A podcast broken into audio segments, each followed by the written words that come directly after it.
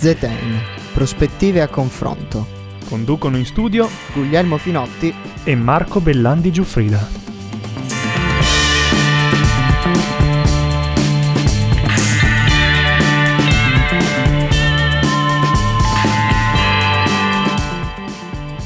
E buonasera amici cari radioascoltatori di Samba Radio, qui è sempre il vostro Guglielmo Finotti che vi parla dagli studi di registrazione di Samba Radio e quindi buonasera per chi ci sta ascoltando in diretta streaming come sempre ogni lunedì alle 19 e buongiorno o salve semplicemente a chi ci ascolta da altre amenissime località dello spazio-tempo.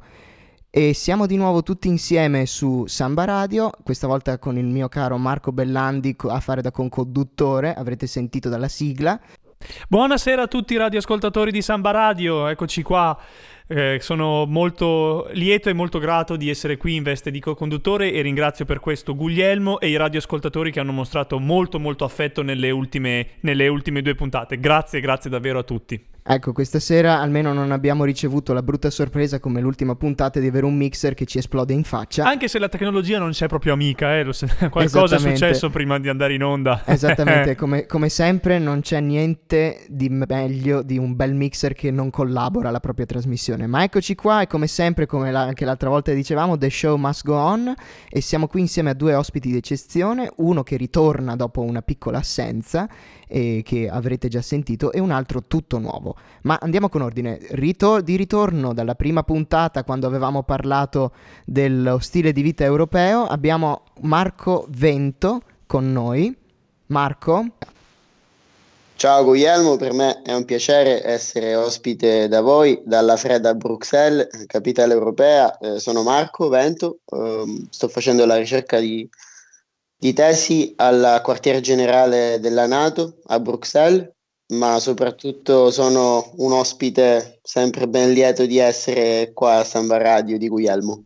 Marco Vento era già, era già, venuto con noi, era già venuto con noi in trasmissione durante la prima puntata di Zetain a parlarci dello stile di vita europeo, ma stasera abbiamo con noi anche un altro afficcionato eh, che si chiama Aldo Carano, che ho avuto sempre il piacere di conoscere in ambienti europei. Buonasera Aldo.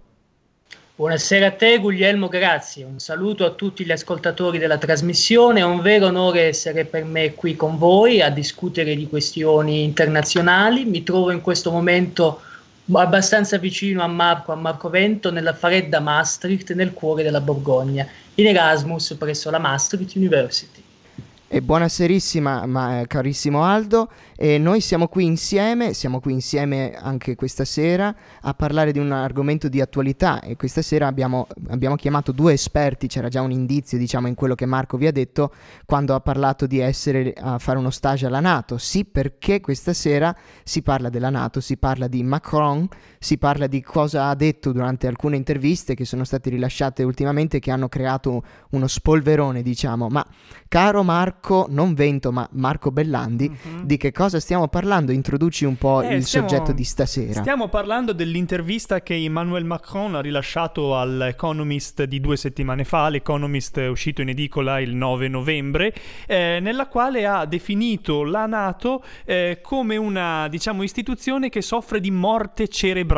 Questo è stato il messaggio che è passato nei media tradizionali con più attenzione, anche perché mi viene da dire è la sparata grossa che di solito perlomeno in Italia sui giornali eh, riceve, riceve una, una, grande attenzione, ma in realtà tutta l'intervista che Emmanuel Macron ha rilasciato all'Economist è degna, è degna di attenzione, se non altro perché è da un lato molto pessimistica, l'Europa viene definita sull'orlo del precipizio, eh, per la prima volta dice Emmanuel Macron, cito testualmente, il Presidente degli Stati Uniti d'America non condivide la nostra idea del progetto europeo, che secondo me sono parole molto molto forti, Dice che l'intervento, dice che, eh, l'intervento di, eh, o per non dire, l'abbandono di, eh, mh, ad opera di, del presidente Trump ehm, dei, dei, dei, curdi in Siria non ha rinforzato ma anzi ha minato la stabilità, eh, la stabilità della Nato. E, e, e, la cosa più interessante di questa intervista in realtà secondo me al netto di, di, della, delle, dell'affermazione molto forte sulla, sulla, sulla, morte cerebrale della Nato è in realtà la seconda parte di questa intervista. Proprio perché nella seconda parte no, troviamo eh, diciamo il lato costruttivo dell'intervento di Emmanuel Macron che dice per l'appunto che l'Europa può ripartire ripartire e anzi è sfidata dalle circostanze storiche a ripartire con un progetto anche militare suo proprio, sicuramente in una versione francocentrica, perché chi avrà la pazienza poi di leggere l'articolo di cui metteremo il link in descrizione, penso troverà sicuramente questa, questa, questa visione che insomma è un po' immanente ma si può, si può ben leggere. Macron dice per l'appunto che ora che eh, insomma, gli stati eh, prendano decisioni strategiche sulle tecnologie tecnologie, sulle tecnologie chiave e che favoriscono eh, delle policy eh, di eh, competition, eh, quindi per l'appunto in questa cosa mi trovo, mi trovo, molto d'accordo con, mi trovo molto d'accordo con Emmanuel Macron. E per l'appunto lui chiede che tutti, tutti i membri dell'Unione Europea considerino l'idea e la sfida di riuscire ad andare avanti con una Nato più indebolita e con un'America sempre meno allineata ai nostri, ai nostri obiettivi, nostri inteso per l'appunto o come cittadini e stati europei. Quindi sì, questo è il riassunto breve di, del, dell'intervento che invito comunque tutti a leggere. Chi vuole può ascoltare il podcast di questa intervista sul sito dell'Economist.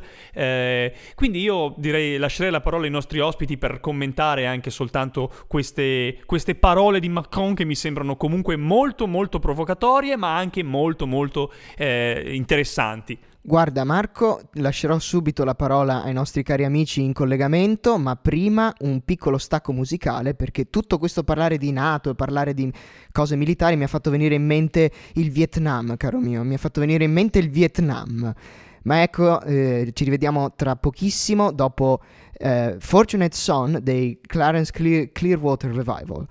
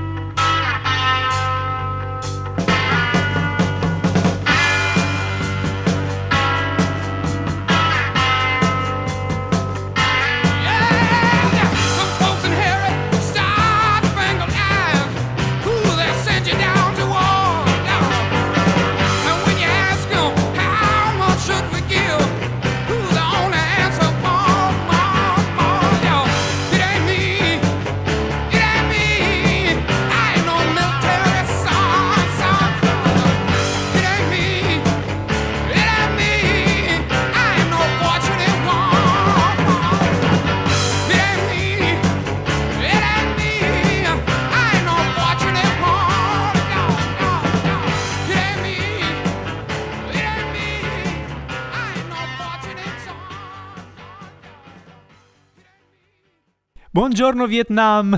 esatto, ben ritrovati, ben ritrovati su Samba Radio e io sono sempre Guglielmo Finotti e qui c'è in studio con me il buon Marco Bellandi Giuffrida che vi ha accolto con la sua suadente voce nel freddo Molto e gelido. suadente. Beh, oddio, in realtà non freddo e decisamente non gelido Vietnam. Vabbè, se morite ovviamente siete degli stoccafissi freddi e gelidi, ma questo è un altro discorso. Comunque, basta divagare su queste cose perché abbiamo qualcosa di molto importante di cui parlare. Dobbiamo parlare della Nato, vero ragazzi?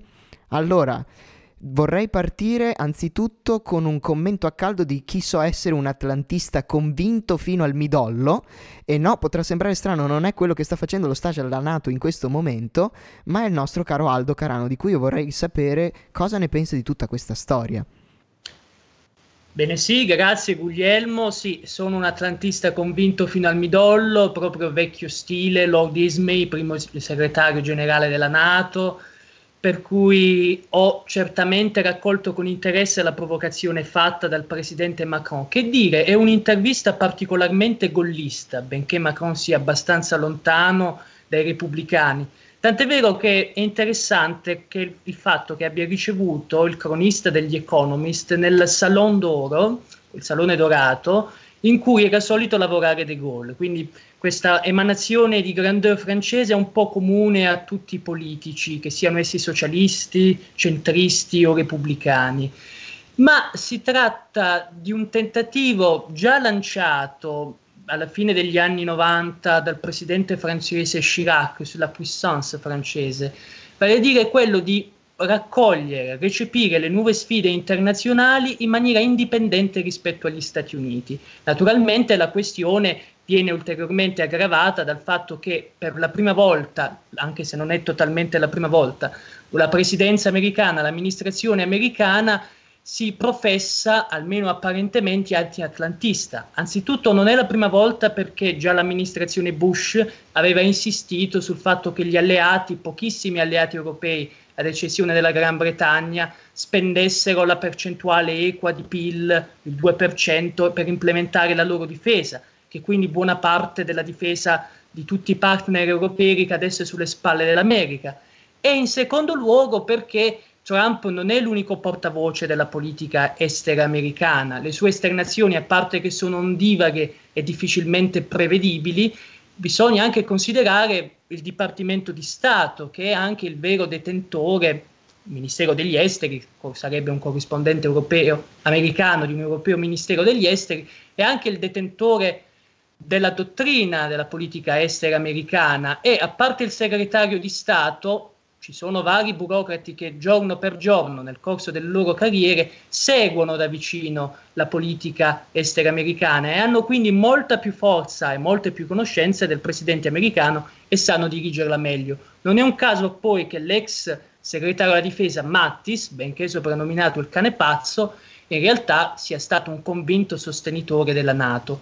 Tornando a Macron, certamente vuole sostituire la presenza americana con quella francese in ultima analisi. Tuttavia credo che questo progetto abbia molto meno fascino, anzitutto perché apre una faglia notevole con gli alleati orientali della Nato, gli stati baltici e la Polonia, che sono convinti atlantisti e sono poco convinti dal fatto che la Francia possa sostituire l'ombrello, la deterrenza americana in toto.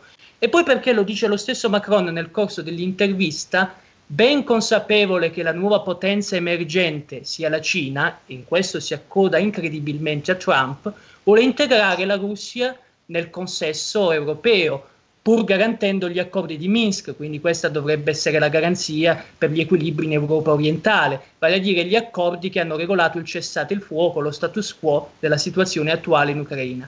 Ecco, questa cosa è deludente e può convincere poco i partner europei orientali, oltre al fatto che molte costituzioni nazionali, prima fra tutte quelle italiane, sono molto meno favorevoli, alle, e quella tedesca, sono molto meno favorevoli alle spese militari ed interventi armati rispetto alla presidenza francese, alla forma di governo francese in cui il capo dell'esecutivo, il presidente della Repubblica, ha maggiore potere decisionale rispetto ai suoi partner.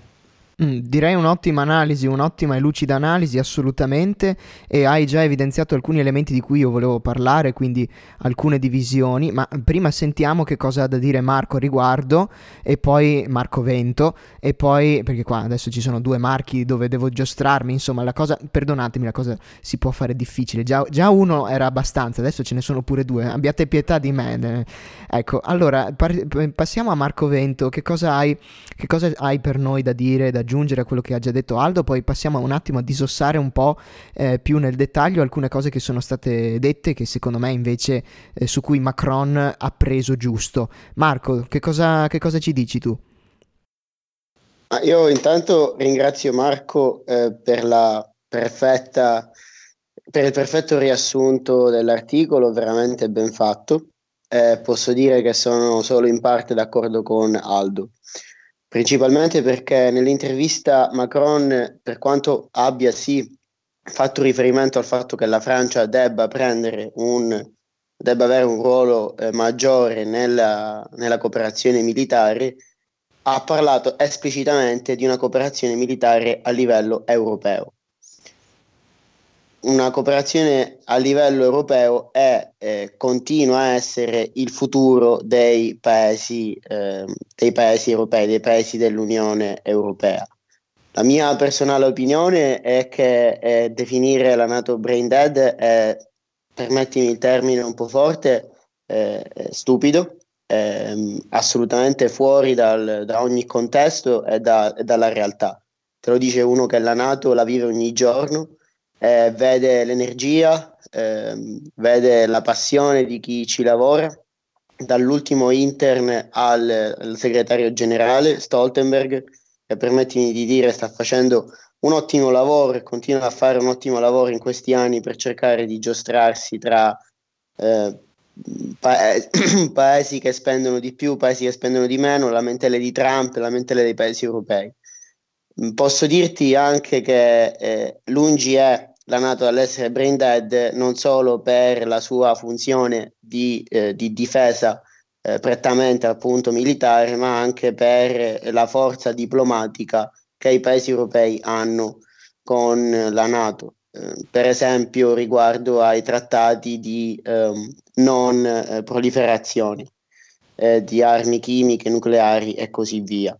Io però eh, continuo a essere un, continuo sosten- un, un estremo, un, un, forte sostenitore di una, eh, di una, cooperazione militare europea rafforzata all'interno degli asset NATO. Mm. Bene, molto interessante e infatti adesso, adesso allora quindi eh, che ho avuto un attimo, ho tastato un po' il terreno, posso iniziare a creare scompiglio e caos perché mi piace creare il caos, ecco tutto e quindi inizio a, porre, a porvi qualche piccola provocazione, se così per dire. Allora, intanto come il buon Marco mi faceva notare gentilmente, e forse lui ve lo confermerà adesso, quel commento dell'essere la NATO brain dead era riferito a una situazione un po' specifica esatto. anziché alla Nato nel suo complesso, anche se ovviamente poi la cosa è un po' traslata a tutti i problemi che la Nato, le criticità che la Nato ultimamente ha un po' esibito. Ma intanto sentiamo che ha da dire Marco Bellandi. Sì, allora io vorrei proprio citare testualmente la parte dell'articolo in cui si parla di questa cosa. Traduco a momento. Dice Macron, quella che stiamo vivendo al momento, eh, con riferimento al ritiro delle truppe americane dalla Siria, è la morte cerebrale della Nato. Quindi è davvero fact specific questa, questo commento che viene fatto da Emmanuel Macron, che sicuramente, come dicevi tu, si riflette poi sulla, sull'operato della Nato per intero, però non dovremmo dimenticarci che proprio fa riferimento ad una situazione specifica.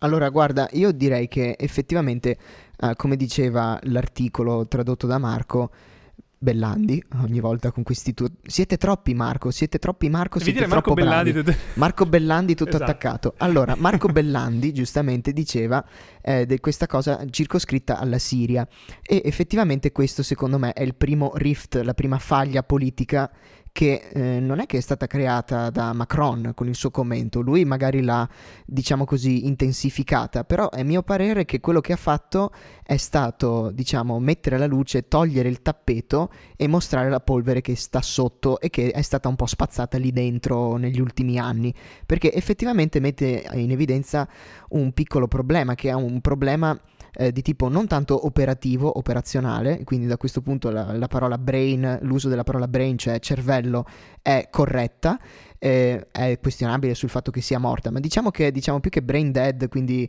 mh, mm, cerebralmente morta, io direi cerebralmente in conflitto, cioè cerebralmente bipolare, divisa. Oddio, non magari così tanto, ma questo perché? Perché eh, eh, Macron ha messo in evidenza quelle che sono delle divisioni, delle divisioni politiche e degli allontanamenti reciproci, perché eh, mentre come si faceva notare giustamente e come Macron stesso ha fatto notare, prima del crollo del muro di Berlino, di cui eh, ricorre, ricorre, quest'anno il ventennale. Trentennale. Trentennale addirittura. Mm-hmm. Speravo di essere più giovane in realtà, ma non è che abbia la grande età per, dire, per lamentarmi di queste cose. Ma comunque, eh, sebbene eh, prima della caduta del muro di Berlino fossimo tutti abbastanza compatti contro un nemico unico che ci univa, appunto, mai sottovalutare la forza collante di un nemico comune, adesso le cose sono un po' cambiate. Adesso abbiamo eh, una presidenza degli Stati Uniti che già da Obama si è rivolta più verso il Pacifico che verso l'Atlantico e che ha progressivamente eh, deciso di eh, disinteressarsi e di ritrarsi da alcuni degli scenari geopolitici aperti. abbiamo anche, permettimi di aggiungere, dei think tank in America, penso per esempio a quello rappresentato da Foreign Affairs, che non è proprio, diciamo, repubblicano, che sostengono questa politica anti-interventista con, eh, con, con interventi spesso molto a gamba tesa. E poi abbiamo anche continua, eh, il continuo problema del fatto che eh, ci sono degli elementi all'interno della Nato che eh, stanno causando un po' di attrito.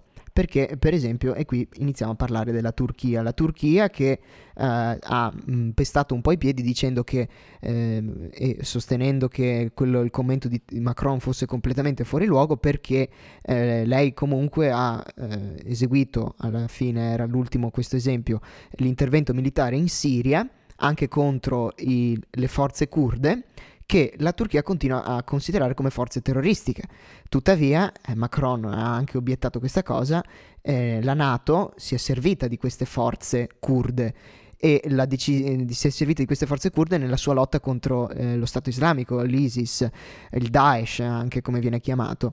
E tuttavia però eh, al momento in cui la Turchia ha fatto da sé, ha fatto un'azione militare senza troppo coordinamento con la Nato, cosa di cui Macron si è lamentato moltissimo nel suo fare questo commento brain dead, e la Turchia ha preso una decisione, ha fatto di testa sua e ha, è andata contro degli elementi che erano invece stati aiutati o perlomeno erano stati supportati dalla Nato nella sua azione contro il Daesh. E quindi c'è questo lamento di questa divisione un po' interna di interessi anche geopolitici, quindi gli Stati Uniti che guardano più al Pacifico, eh, l'Europa che eh, è l'Europa e ha i suoi interessi e i suoi problemi, soprattutto magari per quanto riguarda gli Stati Baltici con la Russia, e la Turchia che oltre a soffrire di qualche deficit, diciamo, democratico che eh, ha reso i suoi rapporti con il blocco europeo un po' più stressati, un po' più tesi, ha deciso anche di fare questa azione militare abbastanza unilateralmente, che questo ha posto il problema dell'articolo 5 della Nato che prevede l'intervento, l'aiuto degli altri membri dell'alleanza nei confronti di uno Stato, viene, di uno stato membro che viene attaccato. Ma il problema è anche un altro in fondo, il problema è anche quello degli Stati Uniti con cui c'è una, una, un'accentuazione di differenze delle vedute e alcuni diplomatici che a quanto pare se andate a leggere co- il coverage, la copertura degli articoli di politico.eu eh, emittente e fa anche dei podcast tra l'altro e comunque un news outlet che io vi consiglio moltissimo per i nostri ascoltatori che vanno e che sono magari desiderosi di apprendere e di conoscere un po' il mondo europeo e ha riportato dei commenti di alcuni diplomatici che dicono beh sì in realtà ci sono dei problemi e sono stati evidenziati correttamente dall'intervento di Macron magari la, la terminologia che ha utilizzato era da rivedere ma soprattutto un, qualcuno ha messo la pulce nell'orecchio dicendo sì, allora gli Stati Uniti sono, spingono moltissimo a livello della Nato, continuano a sostenere, soprattutto nelle parole del segretario eh, Pompeo, continuano a, sottene- a sostenere che eh, non vi sia alcun problema politico, alcun, eh, alcuna, alcuna, defiance a livello organizzativo da parte della Nato, ma che il problema siano, sia scarsa, la scarsa spesa pubblica del, dei vari stati membri europei, soprattutto verso la loro difesa, che ancora non raggiunge in molti casi il 2% del prodotto interno lordo. Alcuni hanno commentato che, e Macron anche stesso ha, ha detto apertamente, che questo in realtà non è altro che un modo per eh, rendere commerciale, commercializzare diciamo la Nato, perché quello che succede è sostanzialmente che eh, la maggior parte di una maggiore spesa pubblica e di investimenti pubblici nella difesa porterebbero anche a maggiori, a maggiori commesse per i contractor della difesa americana e quindi ha un po' commercializzato diciamo la questione ed è un profilo che magari eh, si tratta un po' di vederci male però mm, pensare male a volte ci si azzecca come si dice no? qualcuno ha qualcosa da commentare a riguardo? Aldo? A proposito dei diplomatici? Sì, a proposito dei diplomatici e in generale del tenore di queste osservazioni, di queste divisioni tra USA, Europa e Turchia. Ma anzitutto, a proposito dei diplomatici, è interessante eh, l'equilibrismo della nostra diplomazia. Eh, parlo ovviamente delle parole a caldo dell'ambasciatore presso la Nato Talò, rappresentante permanente presso la Nato Talò, che ha cercato di mediare, di dare una posizione un po' mediana, vale a dire sì, riconosciamo l'importanza della provocazione di Macron, è vero ci sono stati degli squilibri notevoli, ma dobbiamo sempre tenere conto che la Nato, l'Alleanza Atlantica, è la base della difesa europea e dei nostri rapporti transatlantici. L'Italia ci tiene sempre a sottolinearlo.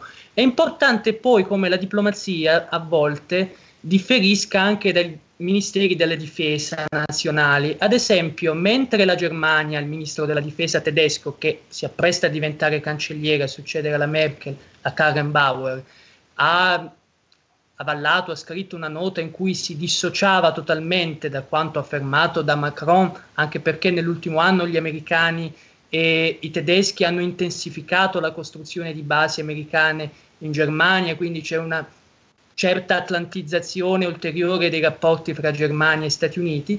Invece il ministro tedesco della, eh, degli esteri, il ministro degli esteri tedesco Heiko Maas, ha invece cercato di portare una riflessione, di incentivare i Paesi membri una riflessione sulle parole di Macron, cioè capire esattamente cosa non è funzionato, anche e in virtù soprattutto di quello che è avvenuto nella Siria settentrionale. Questa linea è particolarmente al, piaciuta al segretario generale della Nato Stoltenberg, che appunto, come ricordava Marco Vento, una persona estremamente pacata ma dal grande senso pratico, quindi ha risposto ufficialmente a Macron, non direttamente a Macron, a questa provocazione in cui non riteneva eh, pienamente veritiere le esternazioni del presidente francese, ma senza farne un dramma. Per quanto riguarda la questione turca, sì, c'è stata appunto un'azione unilaterale da parte della Turchia eh, senza interpellare appunto nessuno contro i curdi. Ciò ha messo in particolare imbarazzo gli Stati Uniti perché loro sostengono i curdi del PKK, PKK che eh, il governo turco ritiene terroristi, ha bollato come organizzazione terroristica. Tuttavia, mh, ed è questo mh, il dettaglio più sconfortante da notare per la tenuta del multilateralismo, di un approccio multilaterale alla questione, eh, il diverbio tra Stati Uniti e Turchia è stato risolto, almeno si è cercato di risolverlo, con una visita di Erdogan il 14 dicembre a Washington, in cui i due hanno cercato di mettere delle toppe, vale a dire Trump personalmente ha interpellato Erdogan sul fatto che lui, la Turchia, abbia comprato missili S-400 dalla Russia, benché paese nato, e questo è un'ulteriore fonte di sospetto, di imbarazzo, o che entrambi abbiano cercato, in un momento in cui Trump poco prima aveva minacciato di far piovere sanzioni tremende contro la Turchia, abbiano invece cercato di migliorare il loro interscambio commerciale. Tra l'altro quelle Quindi... sanzioni, scusa se ti interrompo momentaneamente, Vai. erano state minacciate con una lettera dai toni alquanto bambineschi, ma si sa, Trump sì. non è molto nuovo a queste cose. Esatto, gli aveva scritto non fare lo sciocco, don't be a fool.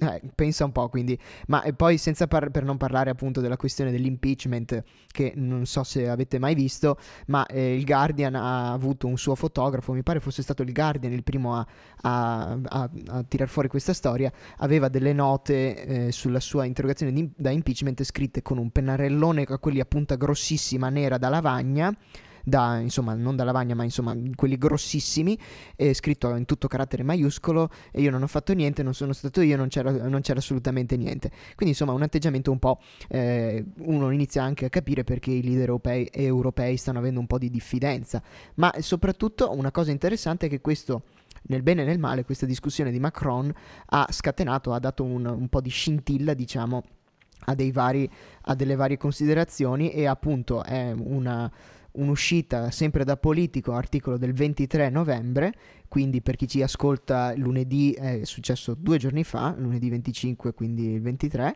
e dove la eh, ministra della difesa francese Florence Parly ha parlato appunto del fatto che si è lamentata, sì, abbiamo avuto questo graduale disengagement, quindi questo graduale allontanarsi dagli Stati Uniti e con gli Stati Uniti che da, ogni tanto guardano altrove, diciamo, volgono il loro sguardo altrove, è necessario avere una serie, come dire, di reinventare tutto il nostro sistema di alleanze politico e di deterrenza. E eh, in, in, più eh, tu, eh, Aldo, mi pare, e anche tu, Marco, parlavate eh, di Stoltenberg, quindi il segretario, eh, il segretario della Nato, giusto, corretto? E Stoltenberg, esatto, Stoltenberg è stato, è stato coinvolto, diciamo, nel, negli hearings per l'impeachment eh, del presidente Trump che stanno andando avanti in questo momento e dove ha effettivamente eh, non, si è, non, si è, pronunciato, non ha svolto alcune dichiarazioni, ma pare che eh, il problema politico sia esteso alla Nato al tal punto che la Nato era stata utilizzata come, eh, diciamo così, un leverage, quindi come una specie di eh, incentivo, diciamo, se non, se non, se non contro il presidente ucraino, per cui se tu non fai questa, eh, questa in- investigazione nei confronti di Joe Biden, allora noi eh, cercheremo e vi- eviteremo di mandarvi gli aiuti militari NATO e in generale qualsiasi forma di aiuto. Quindi diciamo anche un utilizzo improprio, se vogliamo, da parte dei nostri alleati di questa piattaforma di alleanza. Sono tutte queste cose che un po' scricchiolano, diciamo, in quello che è la NATO adesso. Però pare quanto pare, secondo quanto dice eh, la ministra Parlì, che eh, si faccia questo brainstorming, diciamo, da, eh, da, mu- da, muoversi dal brain death al brainstorming, e quindi di raccogliere una serie di idee, cosa che a quanto pare anche ai tedeschi non dispiace eh, riguardo al possibile futuro della Nato, ma anche a questo punto allora di un movimento per dire, bah, pensiamo, anche, pensiamo anche all'Europa tra di noi e quindi pensiamo anche alla, alla, alla difesa comune europea. Certo che risalta, scusatemi se, se, intervengo, certo che risalta anche a proposito di Germania l'intervento quasi a gamba tesa che ha fatto eh, Angela Merkel su questo, sul punto, no? Che abbiamo, abbiamo, appreso dal, abbiamo, appreso dal, New York Times che sia privatamente ma soprattutto pubblicamente Angela Merkel si è detta in totale disaccordo con le uscite, con le uscite di Macron perlomeno in relazione, in relazione, alla Nato. Quindi questo è un altro argomento che sicuramente può essere, può essere messo sul tavolo. Ma certo, ma eh, a quanto pare c'era, eh, c'è questa spinta adesso per avere una nuova eh, un nuovo ripensamento o della Nato oppure di un'alleanza europea. E visto che si parla d'Europa, Marco, io sarei curioso a questo punto di sapere tu che idea ti sei fatto a questo punto di tutta questa storia di cui abbiamo parlato ora. Eh, guarda, Guglielmo, um, penso che il problema principale delle affermazioni di, di Macron siano state appunto le parole, come avevano definito eh, alcuni ambasciatori UE, alcuni funzionari UE perché sono state delle parole sbagliate, ma hanno sottolineato um, delle problematicità che ci sono e che è inutile negare. Eh, la Turchia e gli Stati Uniti hanno evidentemente eh, e in maniera assolutamente eh, scordinata con rispetto agli altri alleati europei e NATO, eh, sono intervenuti chi eh, lasciando il paese, chi eh, attaccando i curdi in, in, una maniera che ha sconvolto ovviamente e giustamente, permettimi anche di dire, i, gli altri alleati, perché non dimentichiamoci che in ultimo l'ultimo obiettivo, il primo e l'ultimo obiettivo della Nato in quella regione è la stabilizzazione anche per evitare che il Daesh, lo Stato islamico, possa rinforzarsi. Una cosa che con l'intervento della Turchia può accadere ancora. Eh, posso dirti anche una, una piccola eh, come dire, precisazione che può fare piacere chi non è Ehm, chi non è dentro la Nato e non può conoscere certe cose, ma ho una collega che eh, si occupa della press conference e la press review del Nord Atlantic Council. E eh, per la prima volta nella storia della Nato lei mi diceva che la Turchia, cioè che un paese era da solo contro tutti gli altri nelle discussioni diplomatiche, mentre accade di solito che ci sono almeno due o tre paesi che, come dire, tengono eh, appoggiano eh, un paese eh, nella, nella, discussione del, del, Consiglio. In questo caso la Turchia era sola, non era mai successo, è stata criticata da tutti eh, i paesi NATO. La mia opinione in, eh, in ultimo è che ovviamente eh, la Nato così non può continuare, che c'è bisogno di una maggiore cooperazione, c'è bisogno di una maggiore comunicazione è che sicuramente il problema non sono i due punti percentuali di PIL spesi nella difesa. A questo proposito, e mi ricollego anche alla questione Europa di cui cita, che, che, tu citavi prima, io non posso che essere contento del fatto che Macron ha citato le forme di cooperazione militare europea che stanno iniziando a prendere forma, che hanno già preso forma uno o due anni fa e che adesso stanno spiccando il volo, tra cui la Permanent Structured Cooperation, la mm, struttura di cooperazione permanente della, dell'Unione Europea, che permette all'Unione Europea, ai paesi dell'Unione Europea, quelli che hanno partecipato a questo, a questo, a questo progetto, di avere una cooperazione militare eh, permanente eh, che per la prima volta prevede delle, delle regole che, sono, che devono essere seguite mandatory dai paesi che fanno parte della, della struttura. È un'altra forma di cooperazione importante eh, che, permettimi di dire, eh, non sarebbe nata questa forma come la PESCO, non sarebbe nata senza Trump. Questa forma è l'European Defense Fund che prevede una, un finanziamento eh, da parte dell'Unione Europea di progetti industriali eh, di industrie di difesa europee. Il problema principale che gli Stati Uniti hanno adesso è che queste forme di cooperazione escludono più o meno indirettamente gli alleati che non fanno parte dell'Unione Europea, Turchia, ma soprattutto Stati Uniti, che vedono, come ha spe- specificato bene Macron, che vedono l'Unione Europea come una sorta di gruppo di clienti che possono, che dovrebbero, che devono anzi comprare dispositivi militari americani.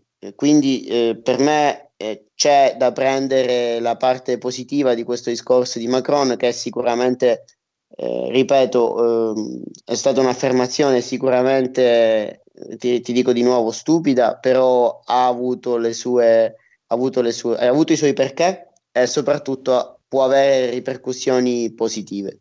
Beh, grazie. Infatti mi ricordo, eh, tu ti ricorderai sicuramente, caro Marco, perché è un po' così che ci siamo conosciuti eh, quando ho partecipato eh, un paio d'anni fa a una simulazione della legislazione del Parlamento europeo e tu eh, eri lì come commissioner, diciamo, ci siamo anche dati reciprocamente dell'idiota, ma questo faceva tutto parte dell'essere nel personaggio, diciamo, e proprio si parlava appunto della PESCO, della Permanent European Structure Cooperation, che si tratta infatti, come tu hai giustamente sottolineato e che appunto mi hai tolto le parole di bocca, si tratta proprio di qualcosa che è emerso e che ha avuto un'accelerazione immane, immane, proprio dopo l'entrata di Trump alla Casa Bianca e in più anche questo stabilimento del Defense Fund, secondo me questo è degno di nota e questo probabilmente urta molto eh, le aspettative americane, che infatti eh, si vede e molti iniziano a riportare il fatto che sono stati un po' frustrati dall'atteggiamento europeo di prendere un attimo in mano le redini della situazione, che alla fine è quello di promuovere l'abbattimento di inefficienze, perché il, il principale ragionamento dietro alla, a questo fondo comune di cooperazione era bene, Bene, noi abbiamo un sacco di tecnologie diverse perché siamo tutti dei piccoli stati che hanno tutti dei tipi di armamento diversi che costano tantissimi soldi da sviluppare e che quindi noi paghiamo a carissimo prezzo, quando se invece facessimo tutto insieme, condividessimo le piattaforme di sviluppo, le piattaforme e anche i risultati e quindi comprando insieme per esempio i risultati, eh, avremo dei costi molto minori e avremo anche delle, degli enormi vantaggi in termini di interoperabilità perché così un italiano saprebbe guidare un carro armato che ha in dotazione magari anche ai tedeschi perché il carro armato è lo stesso modello effettivamente. E quindi questo viene probabilmente visto con sfavore dagli americani perché di solito cosa si fa? Di solito alla fine eh, la maggior parte delle, dei progetti di difesa vede proprio come eh, compratori i paesi europei e come venditori i contractors eh, americani. E quindi questo forse depone un po' a favore purtroppo di questa visione abbastanza commercializzata della Nato che però forse non è il caso di avere perché eh, non è il caso di avere perlomeno non in maniera predominante perché comunque dalla Nato e questo magari chi sta nei paesi baltici lo sente molto più a cuore la cosa ha a che fare proprio con la propria sopravvivenza, con la propria difesa. Però a questo punto, allora, cambierei un attimo il discorso e andrei a focalizzarmi su un'altra parte dell'intervista su Macron, dove parlava del fatto di dover sta- iniziare ad avere un, diciamo, un serious talk, e quindi di intrattenere perlomeno delle relazioni e dei rapporti con la Russia. Ora, io ho ascoltato un podcast eh, su Politico eh, sempre che riguardava questa cosa qui. Per chi mastica un po' di inglese ve lo consiglio, è la loro serie di podcast su EU Confidential, si chiama. E eh, uno dei commenti era: Ma perché vogliamo andare a parlare con la Russia, il regime illiberale con cui noi siamo comunque contrapposti e che ha interessi speculari ai nostri, che si infiltra anche indebitamente negli affari, no- negli affaracci nostri, diciamo, detta proprio in maniera molto, molto eh, trasparente. Beh, ecco, in effetti pensavamo prima col buon Marco Bellandi che forse qualcosa di sensato anche dietro a questo ci può essere, no? Vero Marco Bellandi? Sì, sì, sì, io penso che, io penso che una, un'Europa che si voglia presentare come una forza politica e anche militare seria, e questa l'immagine che esce dall'intervista di Macron, non possa, non possa dimenticare o non possa eh, mancare di considerare la questione, la questione russa e i, e i rapporti con la Russia. Insomma, alla fine quello che viene fuori è che Macron è stato molto vago nel contesto certo. di come esattamente dovremmo porci di fronte alla Russia e questo è un male, però ha detto che sostanzialmente eh, questo dialogo potrebbe anche essere un dialogo inteso nel senso tattico, di tatticismo, per poter perlomeno tenere la Russia a bada e avere anche un attimo di polso sulla situazione, su quello che sta accadendo. Voi ragazzi, Marco Vento e il buon Aldo, come la vedete a, rigu- a questo riguardo? Aldo, prego. Oh, grazie Marco, grazie a parte che mi ha molto interessato il tuo intervento sulla parte, come dire, dietro le quinte della Nato. In ogni caso, a proposito della Russia, sì, eh, certamente Macron si è mosso molto in questa direzione. Per esempio, quest'anno c'è stata la riammissione della Russia all'interno del Consiglio d'Europa, che appunto era stata sospesa per le azioni compiute in Ucraina e ovviamente come protesta l'Ucraina ha deciso di autosospendersi. Quella della Francia appunto è una eh, mossa tattica perché si tratta di garantire anzitutto eh, l'immutabilità, lo status quo nell'est Europa, si tratta di blindare, di mantenere in vigore operanti gli accordi di Minsk, di cui la Francia e la Germania sono state le principali animatrici. Gli accordi di Minsk sostanzialmente hanno fermato, hanno bloccato la guerra in Ucraina o perlomeno hanno scongiurato un intervento massiccio da parte della Russia, anche se il conflitto a bassa intensità è proseguito per vari mesi, ma hanno evitato che divenisse una crisi europea e internazionale, più di quanto già non lo fosse stata. E in secondo luogo si tratta per Macron di staccare la Russia dalla Cina, perché fino alla crisi ucraina, fino a pochissimi anni fa, fino a quando in realtà Trump stesso e più silentemente Obama avesse indicato la Cina come vero e proprio competitor dell'Occidente tramite la tecnologia, tramite massicci investimenti diretti nel Pacifico, in Africa, in Europa, si vedeva come maggior competitor la Russia. Invece adesso, eh, stando emergendo la Cina, la mossa di Macron consisterebbe, della Francia perlomeno, di questa visione, consisterebbe nel, nello staccare la Russia da, questa, da questo dialogo, da questo cordone privilegiato con la Cina e normalizzare i rapporti fra Russia ed Europa, riammetterla quindi per quanto possibile nel consesso europeo.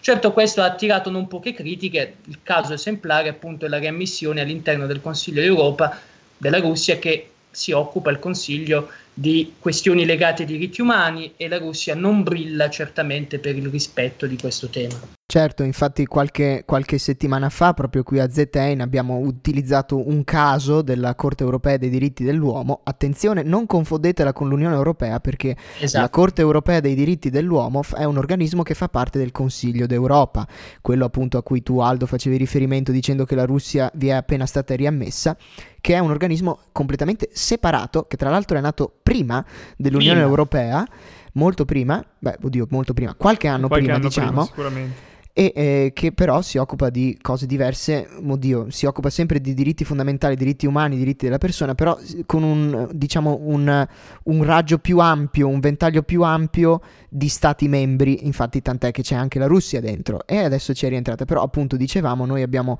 utilizzato la Russia proprio come un esempio di comportamento, diciamo una sentenza della Corte europea dei diritti dell'uomo sulla Russia come esempio comportamentale di no, cosa non si deve mai fare, non fare così, non fare come la Russia. L'abbiamo chiamata anche una democratura in qualche puntata precedente, l'abbiamo definita insomma con parole di qualche famoso, di alcuni famosi sociologi sì, esatto, una democratura intesa come una democrazia che si, si, incensa come tale, ma che in realtà democrazia non è perché ha dei profili altamente illiberali, cosa che purtroppo si sta, si sta espandendo anche nell'est Europa. E, e questo appunto è un, altro, è un, altro, punto di attrito. Si sa sempre che ultimamente ci sono alcune divisioni est-ovest all'interno dell'Unione Europea e quindi secondo voi ragazzi potrebbe questo essere un ostacolo magari al rafforzamento interno dell'Unione Europea dal punto punto di vista del profilo della difesa, visto che comunque gli stati dell'Est sono sempre stati abituati a vivere sotto l'ombrello protettivo degli Stati Uniti d'America e anche, diciamo, hanno loro stessi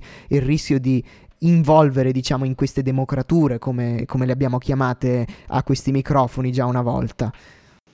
Guglielmo, parto eh, rispondendoti anche sulla Russia, perché è un tema che mi sta molto a cuore, perché per Macron è molto facile parlare di riavvicinamento eh, con la Russia. Credo che se Macron fosse il, primo, il presidente polacco o il primo ministro estone o finlandese, beh, queste affermazioni non sarebbero state molto, eh, come dire, eh, probabili, non sarebbero probabilmente accadute. Questo perché i paesi eh, dell'Unione Europea che stanno più vicini alla Russia continuano a sentire e oggi più che mai, oggi più che mai, continuano a sentire una presenza ostile, pericolosa e molto spesso anche mh, provocatoria della Russia eh, loro, mh, tra i loro confini. Questo per dirti che la mia personale opinione e l'opinione dei paesi NATO che eh, sono eh, nell'est Europa eh, e anche quindi membri dell'Unione Europea è che un avvicinamento alla Russia in questo momento storico è assolutamente sbagliata e darebbe soltanto un, un, segnale alla Russia errato, cioè erroneo, cioè quello per cui la Russia può continuare ad annettere territori di altri stati sovrani perché alla fine dopo qualche anno gliela perdoniamo. Eh, mi ricollego poi a quello che hai detto sui paesi dell'est ehm, e credo che il problema in questo caso non sia tanto la, l'illiberalità, il, il, il, cadere di queste democrazie in stati illiberali per quanto riguarda la cooperazione militare, ma come hai detto bene, il fatto che questi paesi sono abituati ad avere la presenza forte degli Stati Uniti e della Nato. La Polonia, ad esempio, ha chiesto eh, esplicitamente più volte, eh, emozionando Trump, di avere un forte eh, americano che possa essere definito da alcuni forte Trump eh, e ha tantissimi militari americani nel loro, loro, nel loro territorio. Non penso che questo sia un problema, credo che noi dovremmo iniziare a cambiare un po' i termini e i modi in cui parliamo di cooperazione militare europea, perché spesso e volentieri anche con Macron si parla di un andamento binario di queste cose. Quindi o stiamo con la Nato o invece aumentiamo la cooperazione militare europea. Ma non è così ed è proprio il tema eh, sul, sul, quale io sto scrivendo la tesi. La, l'andamento, il, la, la, la, cooperazione eh, dell'Unione, dell'Unione Europea nel campo militare può andare avanti e può continuare di pari passo con un rafforzamento eh, dell'importanza e del potere della Nato. Definire la Nato brain dead in maniera tale da scaturire in qualche maniera la reazione dei paesi europei per poter aumentare la cooperazione militare europea non è secondo me una strategia che porta lontano. Guarda, io sono d'accordo in realtà nel dire, e poi lascio la parola al buon Marco Bellandi, che è qui che mi pressa e che ha un'ansia di dire qualcosa che sappiamo non essere contenibile a lungo.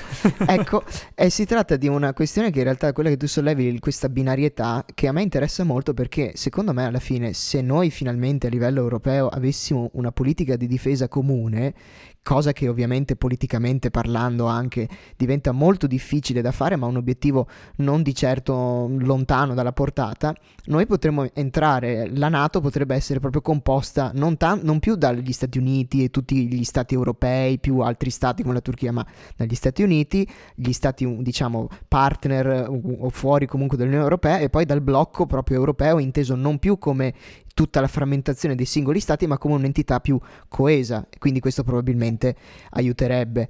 Certo è che eh, la coordinazione politica, soprattutto per quanto riguarda la politica estera, che arriva a quel punto, potrebbe essere eh, molto difficile da digerire, da mandare giù.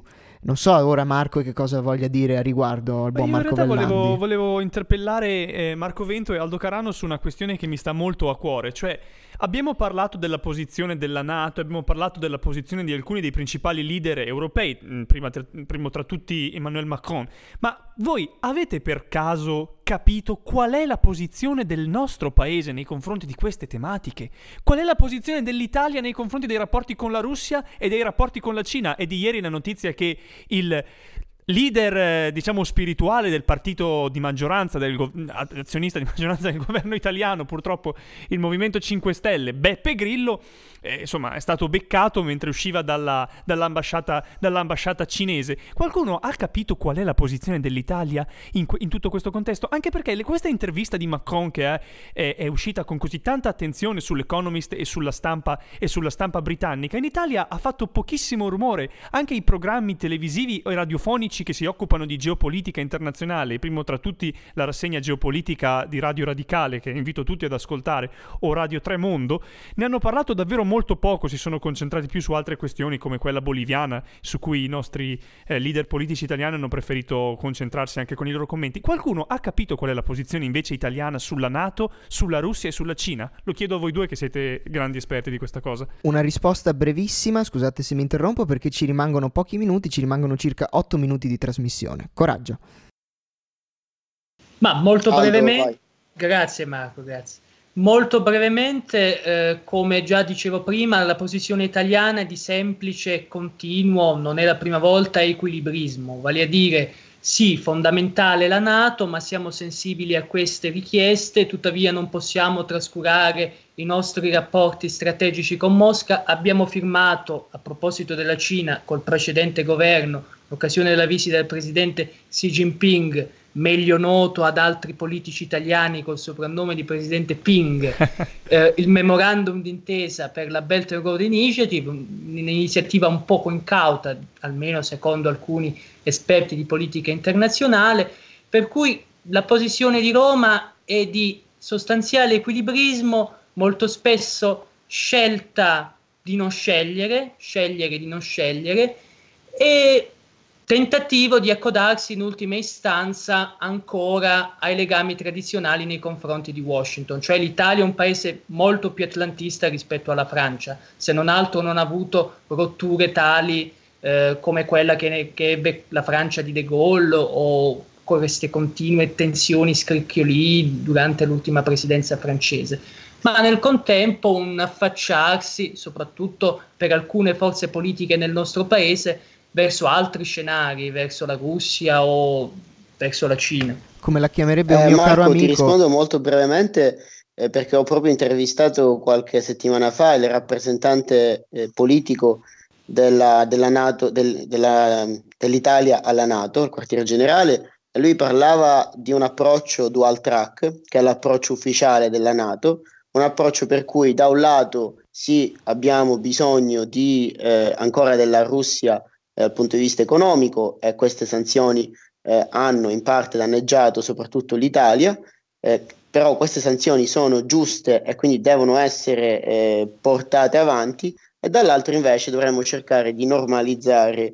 un minimo il dialogo con, eh, lo, con la Russia. Questo approccio dual track che è supportato dall'Italia non è supportato da altri paesi eh, europei del blocco baltico o Polonia eh, anche Ungheria in parte perché non apprezzano eh, la, il dialogo la, una ristrutturazione del dialogo con la Russia.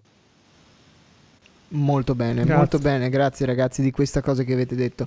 Ci rimane ancora un po' di tempo per cui parlare e vorrei avere i vostri commenti a caldo su alcune cose. Secondo voi quali sono i prossimi step, diciamo così, immediati di risposta per esempio a questa situazione un po' incresciosa, eh, diciamo come dire a livello europeo per magari rafforzare quella che è la nostra cooperazione? Brevissimamente un minuto ciascuno. Sì, vado subito io. Io ti posso dire che non vedo l'ora e sono molto onesto che la Presidente della Commissione europea von der Leyen inizi a parlare perché finora è stata abbastanza silenziosa, ma si spera che eh, prendendo il ruolo di Presidente eh, potrà dire la sua e quindi portare avanti le politiche della Commissione europea che sono sicuro si concentreranno molto sulla difesa. Caro Aldo? Sì, dunque mi accodo appunto a quanto già espresso da Marco, siamo tutti in attesa della, dell'insediamento della nuova commissione. Soprattutto sarà interessante vedere come si svolgeranno, come funzioneranno i lavori dei nuovi 13 progetti PESCO per il nuovo anno. La Francia ovviamente ha aderito a 10, il nostro paese a 4 che eh, come ricordavamo hanno vari ambiti, investono vari ambiti dalla cooperazione alla, all'industria, all'addestramento delle truppe. Quindi prevedo un sostanziale rafforzamento di questa cooperazione, ma l'ultima parola spetta al nuovo giro di nomine che sta avendo luogo nell'Unione Europea. E Marco Bellandi, secondo te riusciremo mai a cavarci fuori da questo minestrone di opinioni diverse, di equilibrismo, di non si sa mai che cosa faremo a livello italiano? No, Assolutamente, perché eh, no, perlomeno non nel breve termine. Io vedo molto dilettantismo in questi, soprattutto in queste persone che stanno al governo in questo momento, un tentativo di eh, trovare un equilibrio tra posizioni filo-occidentali e filo-cinesi. Ok, perché ovviamente questo è l'equilibrio che si sta cercando di, di risolvere all'interno, all'interno, di questo governo. Quindi no, nel breve termine, ma penso anche nel lungo termine ci, ci, ci, aspetteranno, ci, aspetteranno, anni in cui l'Italia ancora una volta sarà, sarà, in secondo, sarà, in secondo, piano. Sarà in secondo piano perlomeno dal punto di vista della politica internazionale, come purtroppo storicamente eh, è quasi sempre stato. E questo è un, è un problema e poi ci si chiede perché l'Italia non è mai protagonista. Va beh, bene, cioè, che c'è un complotto, quello è perché ascoltando questi cialtroni, se c'è un complotto geopolitico internazionale contro l'Italia, no? Ovviamente non è perché noi siamo dei coglioni, scusate il termine, che non sanno prendere una posizione, cioè, c'è un complotto inter- geopolitico internazionale contro il di gombloddo. noi. Il gombloddo con George Soros, probabilmente c'è sempre dietro lui. Va bene ragazzi, grazie mille di essere intervenuti in questa bellissima puntata 4 e mi raccomando mi raccomando, eh, se continuate a seguirci su uh, Samba Radio, continuate a seguirci su eh, ZN. Nel frattempo Marco Bellandi si è quasi ammazzato cadendo dalla sedia in studio di registrazione. E, ma mi raccomando, continuate a rimanere con voi, altrimenti Marco Bellandi cade di nuovo. Quindi non uccidete Marco Bellandi, vi prego. E eh, restate con noi, seguiteci come sempre sui nostri podcast, recuperateli. E in, in, in particolar modo ci vediamo lunedì prossimo, come sempre alle ore 19. E il podcast podcast e i podcast li potete sempre trovare su www.sambaradio.it. Per ora, non escludo che ci siano novità in arrivo prossimamente. Stay tuned. Stay tuned. E un grazie ancora ai nostri cari ospiti. Grazie mille per i vostri interventi molto molto interessanti. Grazie Marco Vento. Ah, prego, grazie a voi. E grazie mille Aldo Carano da Maastricht. È stato un piacere, grazie. Anzi, Maastricht, come vorrebbero dire. Come Maastricht. vorrebbero dire gli olandesi. Bene, noi ci vediamo la settimana prossima. Grazie di essere stati con noi anche questa volta. E arrivederci a tutti, gentili radioascoltatori. Questo era Zetain, questo era Guglielmo Finotti e questo era il mio co-conduttore, quasi caduto dalla sedia. Arrivederci, buona serata.